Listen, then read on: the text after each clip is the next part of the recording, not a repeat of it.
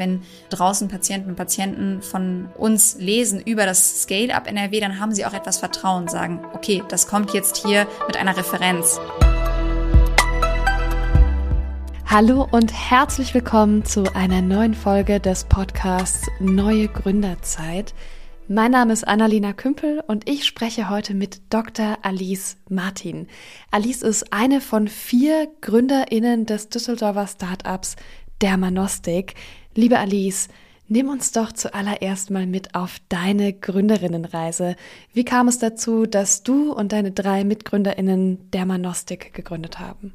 Die Geschichte von Dermanostik zu erzählen, die anfing 2018, also schon fast vier Jahre her, aber einfach als äh, kleine Idee im Hinterkopf, weil Dermanostik ist ja die digitale Hautarztpraxis, das heißt, Patientinnen und Patienten können uns Fotos schicken, egal wo, egal wann, und einen Fragebogen ausfüllen und kriegen dann innerhalb von 24 Stunden einen Arztbrief und auch ein Privatrezept, alles digital, ohne Termin. Wie kam es dazu? Ich bin ja von Haus aus Hautärztin, habe meine Weiterbildung hier in Düsseldorf gestartet und mein WhatsApp war voller Bilder. Und das heißt, jede Person hat verstanden, Mensch, wenn ich was an der Haut habe, ich sehe es, dann kann ich auch einfach ein Foto schicken. Und Estefania, meine Mitgründerin, die habe ich auch in der Uniklinik kennengelernt, die hatte das gleiche Problem. Und dann haben wir 2019 beim Ideenwettbewerb gesagt, ach komm, lass uns doch anmelden und es einfach mal probieren. Und da haben wir den Publikumspreis gewonnen. Aber, und jetzt kommt zu der Knackpunkt, wir sind ja vier Gründer, zwei Ehepaare, äh, vier Ärzte. so, eigentlich eine coole Kombi.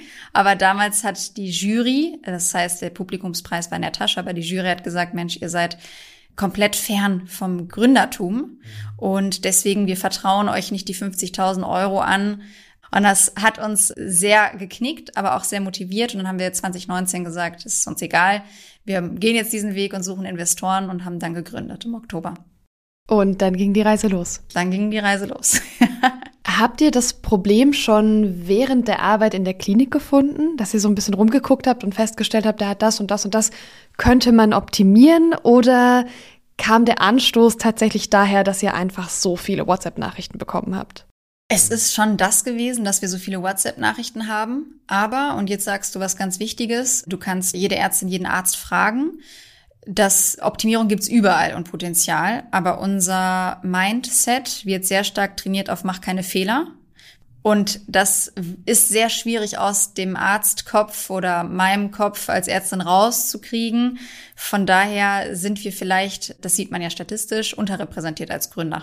Also das heißt, ärztliche Gründer gibt es ganz wenig, genauso auch andere Fachbereiche. Also ich glaube auch juristische Gründer weniger, aber am wenigsten Ärzte. Ja, klar, weil ihr halt lernt, ganz, ganz risikoavers zu sein. Wie ist es denn für dich und für euch? Hat es sich gelohnt, das Risiko auf sich zu nehmen? Voll. Ich habe jede äh, Minute, jede Sekunde genossen. Es ist super schwierig. Ich würde sogar sagen, Elon Musk hat so schön mal formuliert, wenn jemand mich fragt, soll ich gründen, dann ist es wie, dass ich total abrate und sage, mach's nicht, weil es fühlt sich an wie Glasscherben essen. Und ich habe das damals gelesen, dachte, wow, wie negativ der eigentlich ist. Aber so trennst du die Spreu vom Weizen. Es macht Spaß, aber es ist kein Sommerspaziergang und anstrengend und du hast eigentlich nur Rückstege und machst dann trotzdem weiter. Wie ist denn eure Wahrnehmung bei euren Ärztekolleginnen und Kollegen? Also finden die das cool? Lassen die das vielleicht einfach so stehen? Oder gibt's viel Kritik, weil die sagen, hey, ähm, bitte kein Risiko, das ist irgendwie alles neu, was soll das, dass ihr hier einfach Ferndiagnose über Bilder macht? Genau, das, es gibt solche und solche Personen, die die digital affin sind und sagen, ja super, sie äh, nutzen Online-Banking. Und dann gibt's diejenigen, die der alten Zeit so hinterher trauern. Und ich glaube, ich kann nicht pauschal sagen, dass es überall abgelehnt oder überall angenommen wird, sondern Einzelfallentscheidung. Aber die Resonanz ist durchweg positiv, was aber auch, und jetzt ganz wichtig, an der Pandemie liegt. Telemedizin hat einen unfassbaren Schub erfahren durch die Pandemie. Und viele Ärztinnen und Ärzte sagen, cool, meine Sprechstunde ist die nächsten sechs Wochen überlaufen. Das heißt, ich kann gar nicht äh, jemand Neues annehmen und ich schicke dann auch ganz gerne mal zu euch, so dass ihr die Vorbehandlung macht. Ja, klar. Als ich euch das erste Mal begegnet bin und euer Modell verstanden habe, dachte ich erstmal, mega, das macht total viel Sinn. Aber es gibt schon so dieses kleine Fragezeichen. Fehlt da nicht irgendwas? Fehlt da nicht der persönliche Kontakt? Wie hoch ist die Qualität? Wie gut funktioniert das? Vielleicht hast du eine Ahnung von Atlanten oder ein Atlas, jetzt nicht im Geografiebereich, sondern das gibt's ja auch im Anatomiebereich. Das heißt, wir lernen ja sowieso alles visuell anhand von Bildern. So gibt es auch Dermatologie-Atlanten. Also das heißt, dass die Krankheiten als Foto dargestellt sind und daneben steht dann ein Text. Und das Gleiche war auch schon im 19. Jahrhundert. Das heißt, da gibt es wirklich Bilder von Menschen mit einer Schuppenflechte. Und wir können in der heutigen Zeit die Bilder von damals erkennen und sagen, ach krass, da hat jemand eine Schuppenflechte gemalt. also es geht. Was aber ganz wichtig ist, eine Sache entfällt, die Dreidimensionalität. Also wir nehmen Sachen dreidimensional wahr, aber auf dem Bild ist es zweidimensional. Und deswegen sind bei uns die Bilder in bestimmten äh, Distanzen und auch Winkeln zu fotografieren. Einmal aus 30, einmal aus 10 Zentimeter Entfernung und einmal gekippt 45 Grad, damit wir die dritte Dimension wahrnehmen und merken, ob da eine Dicke vorhanden ist. Es ist einfach wahnsinnig cool, was mittlerweile alles möglich ist durch Technik und dass ihr das so ja gut wahrnehmen könnt durch so einfache Anweisungen. Und es ist ja voll schön, weil ihr dadurch ganz viele Wartezeiten verkürzen könnt. Gerade bei Fachärzten ist es ganz oft ganz schwierig. Und wenn ich irgendwie, weiß ich nicht, Probleme mit meiner Haut habe und habe die Möglichkeit, ganz schnell über so eine App einfach schon mal eine Antwort und vielleicht sogar eine Heilungsempfehlung zu bekommen, das ist ja fantastisch. Ich habe gestern äh, die Rezension einfach für einen Vortrag mir mal durchgeguckt. Ich wollte so eine Beispielrezension und das macht mich dann wirklich glücklich, wenn ich sehe, äh, das sind Elternteile oder es sind äh, Teenager und die schreiben richtig, boah, niemand wollte mich annehmen oder ich habe keinen Termin bekommen und so cool und ich empfehle diese App und ich denke mir, wow, die empfehlen das, was wir gebaut haben. Also das macht mich dann auch glücklich. Wie war denn der Weg von, ja, wir kriegen Fotos von Leuten, die wir kennen per WhatsApp zu, wir haben da eine App, die sich jeder runterladen kann und wo einfach jeder Kunde werden kann? Ja, das ist äh, immer noch im Wandel. Das heißt, die App ist nie fertig programmiert. Prinzipiell kannst du dir das so vorstellen, wir hatten eine Art Prototyp, wir wollten es super einfach machen, sprich, äh, du lädst es runter, du machst die Fotos, du machst den Fragebogen, du schickst es ab. Also das ist der Stream. Nichts zusätzliches, keine, keine anderen Möglichkeiten. Und jetzt ist das Interessante, dass es im Hintergrund ein großes Ärzteteam, die bei uns arbeiten, also keine Plattform, und die haben richtigen Dienstplan. Also jetzt gerade zu dieser Zeit befundet Ärztin X. Sie ist eingeteilt. Und morgen wieder eine andere Ärztin von uns mit der gleichen Qualität. Und die können dann das Dashboard öffnen und dann sehen sie dort die zugesandten Bilder, gucken sich das an, können das vergrößern. Und stell dir vor, du hast uns die Bilder geschickt. Das hat drei Minuten gedauert. Dann tingelst du durch die Stadt, gehst vielleicht noch shoppen und all das passiert im Hintergrund. Und da haben wir festgestellt, ah krass, wir können auch das und das machen. Und dann haben wir im Verlauf richtige Videos noch gedreht, damit im Arztbrief ein Video noch drin ist. Oder wir haben Hautcremes empfohlen. Also alles kam nach und nach und jetzt demnächst kommt noch mehr. Also sowas wie vielleicht, äh, was ist der UV-Index heute? Oder äh, wie viel solltest du dich eincremen? und das ist im ständigen Wandel und es gibt dann die App 2.0, demnächst 3.0, wie beim Handy auch, bei den verschiedenen Herstellern, verschiedene Modelle dann. Lass uns mal noch über die technische Entwicklung sprechen. Ihr seid ja vier GründerInnen, aber niemand von euch kann, soweit ich weiß, Apps entwickeln. Wie habt ihr das gemacht? Wir vier als Gründer hatten kein ITler. Wir dachten damals, dass das wie eine Art Dienstleistung erfolgen kann. Da haben wir noch gar nicht darüber nachgedacht, dass es ja immer wieder Optimierung bedarf. Und dann haben wir Lukas angetroffen. Das kam ja auch über das Startup-Netzwerk zustande. Und Lukas ist immer noch bei uns. Lukas hat die App komplett entwickelt damals, ist jetzt in einem Team von fünf Entwicklern, also das heißt in-house. Und ich glaube, das ist auch ganz wichtig. Wir machen fast alles in-house. Also äh, dadurch lernen wir selber, haben auch eine sehr gute Kontrolle. Also er ist wie nach wie vor bei uns fest im Team und ich sage auch sehr gerne eine Säule von Dermanostik. Heißt, ihr habt es eingekauft und mittlerweile bezahlt ihr fünf Menschen bei euch im Team, die diese App weiterentwickeln. Wie habt ihr das finanziert?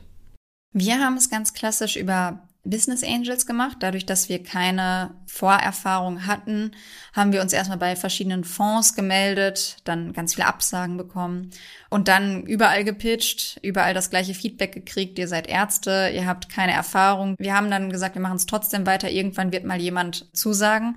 Dann hat mein ehemaliger Chefarzt gesagt, ja, Frau Martin, ich bin jetzt hier Vorsitzender des Rotary Clubs und ich muss hier einen Vortrag organisieren und Sie haben da etwas erzählt. Äh, vielleicht können Sie einfach mal vorbeikommen. Da sind auch Personen, die investieren in Unternehmen und vielleicht ist da ja sogar jemand für Sie da. Ole hat den Pitch vorbereitet, der kam dann vorbei und ich werde nie vergessen, wie wir ankamen und wir haben den Altersschnitt sehr stark gesunken und ich dann dachte, okay, ich glaube, wenn die meisten ein Smartphone besitzen, dann werden weniger davon auch eine App haben. Aber da saß tatsächlich unser erster Business Angel. Aber wir gucken einfach mal rein. Ihr habt gegründet mit zwei Ehepaaren. Du hast eine Mitgründerin, die Kinder hat, ähm, beziehungsweise eine Mitgründerin und einen Mitgründer, die gemeinsam Kinder haben. Wie ist es denn in der Gründungskonstellation? Hat es Vorteile, Nachteile für euch, fürs Unternehmen? Wie sieht das aus? Ich kann sagen, ich hatte noch nie eine andere Gründungskonstellation. Also es ist das beste Team, das ich mir vorstellen kann. Und natürlich hat das alles Vor- und Nachteile, aber die Vorteile sind ganz klar zugunsten des Unternehmens und die Nachteile natürlich dann zugunsten des Privatlebens. Aber Jetzt fragst du vielleicht mal einen Elternteil, äh, ja, oder frag mal einen äh, Eltern, ja, wie ist das mit dem Kind? So ein Kind kann auch viel Arbeit verursachen. Und trotzdem lieben sie es. Und es dreht sich alles ums Kind. Und gleichzeitig wollen sie das ja auch so. Und so würde ich das auch beschreiben bei uns. Wenn jetzt Ole in der Klinik arbeiten würde, würde er vielleicht gar nicht nachvollziehen, warum ich hier so viele Stunden investiere. Wir können uns am Wochenende auch noch Input geben. Also eigentlich ist das cool.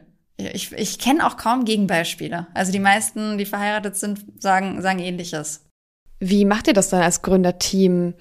Besprecht ihr alle Themen gemeinsam oder habt ihr irgendwie eine Rollenverteilung? Ja, also das war uns auch am Anfang nicht bewusst. Ich mache ja bei uns alles, was Social Media und Kommunikation angeht, vor der Kamera, bei uns bei den äh, TikTok-Videos oder alles, was so bei Social Media vorhanden ist oder auch jetzt den Podcast. Estefania als Fachärztin macht die medizinische Leitung. Äh, Ole macht bei uns die Finanzen und die Geschäftsführung und Patrick alles, was Kooperation angeht. Wir sind charakterlich extrem verschieden und das Witzige ist, wir dachten am Anfang, es würde bei Entscheidungen so Ehepaar versus Ehepaar sein. In Wirklichkeit ist es die gleiche Story wie immer, Männer versus Frauen. Also Estefanie und ich äh, treffen uns sehr häufig in unserer Argumentation und argumentieren dann gegen die Männer. Und die sagen dann auch immer ganz äh, witzig, ja, äh, am Ende gewinnen die Frauen, weil zu Hause wollen wir uns das dann nicht mehr anhören. Nein, also jetzt einfach als Scherz. Wir machen schon Teamentscheidungen, wo alle am Ende glücklich sind. Und äh, charakterlich äh, würde ich auch sagen, sind Estefania und ich einfach kreativer. Patrick und Ole sind so ein bisschen strukturierter, Gott sei Dank. Ja, irgendjemand muss für die Struktur sorgen, damit dann Raum ist für die ganzen Ideen, die alles irgendwie groß machen. Guter Mix. Lass uns noch mal im Thema springen. Scale Up NRW ist ein Accelerator-Programm für Scale-Ups hier in NRW. Wow, wie der Name sagt. Warum seid ihr dabei? Was erhofft ihr euch von dem Programm? Wie läuft das? Erzähl mal. Also das, was ich ganz schön finde, gerade hier in NRW, wir haben sehr viele Startups und Scale-up NRW zielt ja darauf ab, dass wir jetzt den nächsten Schritt gehen. Also das heißt nicht mehr Startup, sondern Scale-up. Und die Probleme des Scale-ups sind manchmal noch gravierender, weil ich habe ein Product Market Fit, es funktioniert, aber ich muss ja investieren, um jetzt noch mich weiter für die Skalierung vorzubereiten. Wir haben uns aktiv beworben und wurden dann eben mitgenommen, eines von elf Startups und das Ziel ist, und das merken wir jetzt auch, dass wir aktive Schulungen bekommen, Mentoren, dass wir unsere Probleme besprechen, uns vorbereiten, mit Expertinnen und Experten in Kontakt treten. Und das ist das, wie es gerade läuft. Also wir haben regelmäßige Termine. Ich bin auch morgen ähm, bei einer Versicherung, die auch die Mentorenschaft für uns mit übernommen hat. Und da tauschen wir uns eben aus und machen auch coole Projekte zusammen. Und jetzt habt ihr ja schon einiges geschafft. Ne? Ihr habt die App gebaut, ihr habt Kunden, ihr habt Investoren, ihr seid jetzt bei ScaleUp NRW dabei und wollt das Ganze größer machen. Wo träumt ihr euch hin? Wie weit könnt ihr denken? Wo geht's hin für Dermanostik? Ja, also wenn ich träume oder wenn wir träumen, dann schließen wir die Augen und wir haben ja einen relativ coolen Namen. Also es steckt ja in dem Wort schon drin, was wir machen. Die Diagnostik der Dermatologie, also Hautmedizin, Dermanostik.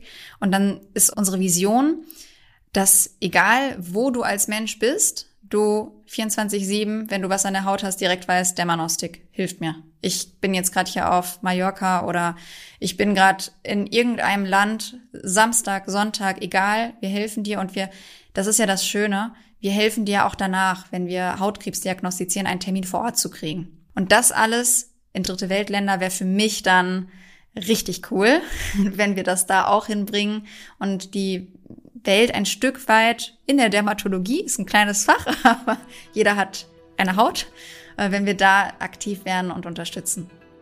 Ja, dann bleibt gar nicht mehr viel übrig, als euch ganz, ganz viel Erfolg zu wünschen. Ich finde es ganz großartig, was ihr macht. Dankeschön. Und damit sind wir am Ende der heutigen Podcast-Folge. Vielen Dank, dass du bis hier dabei warst.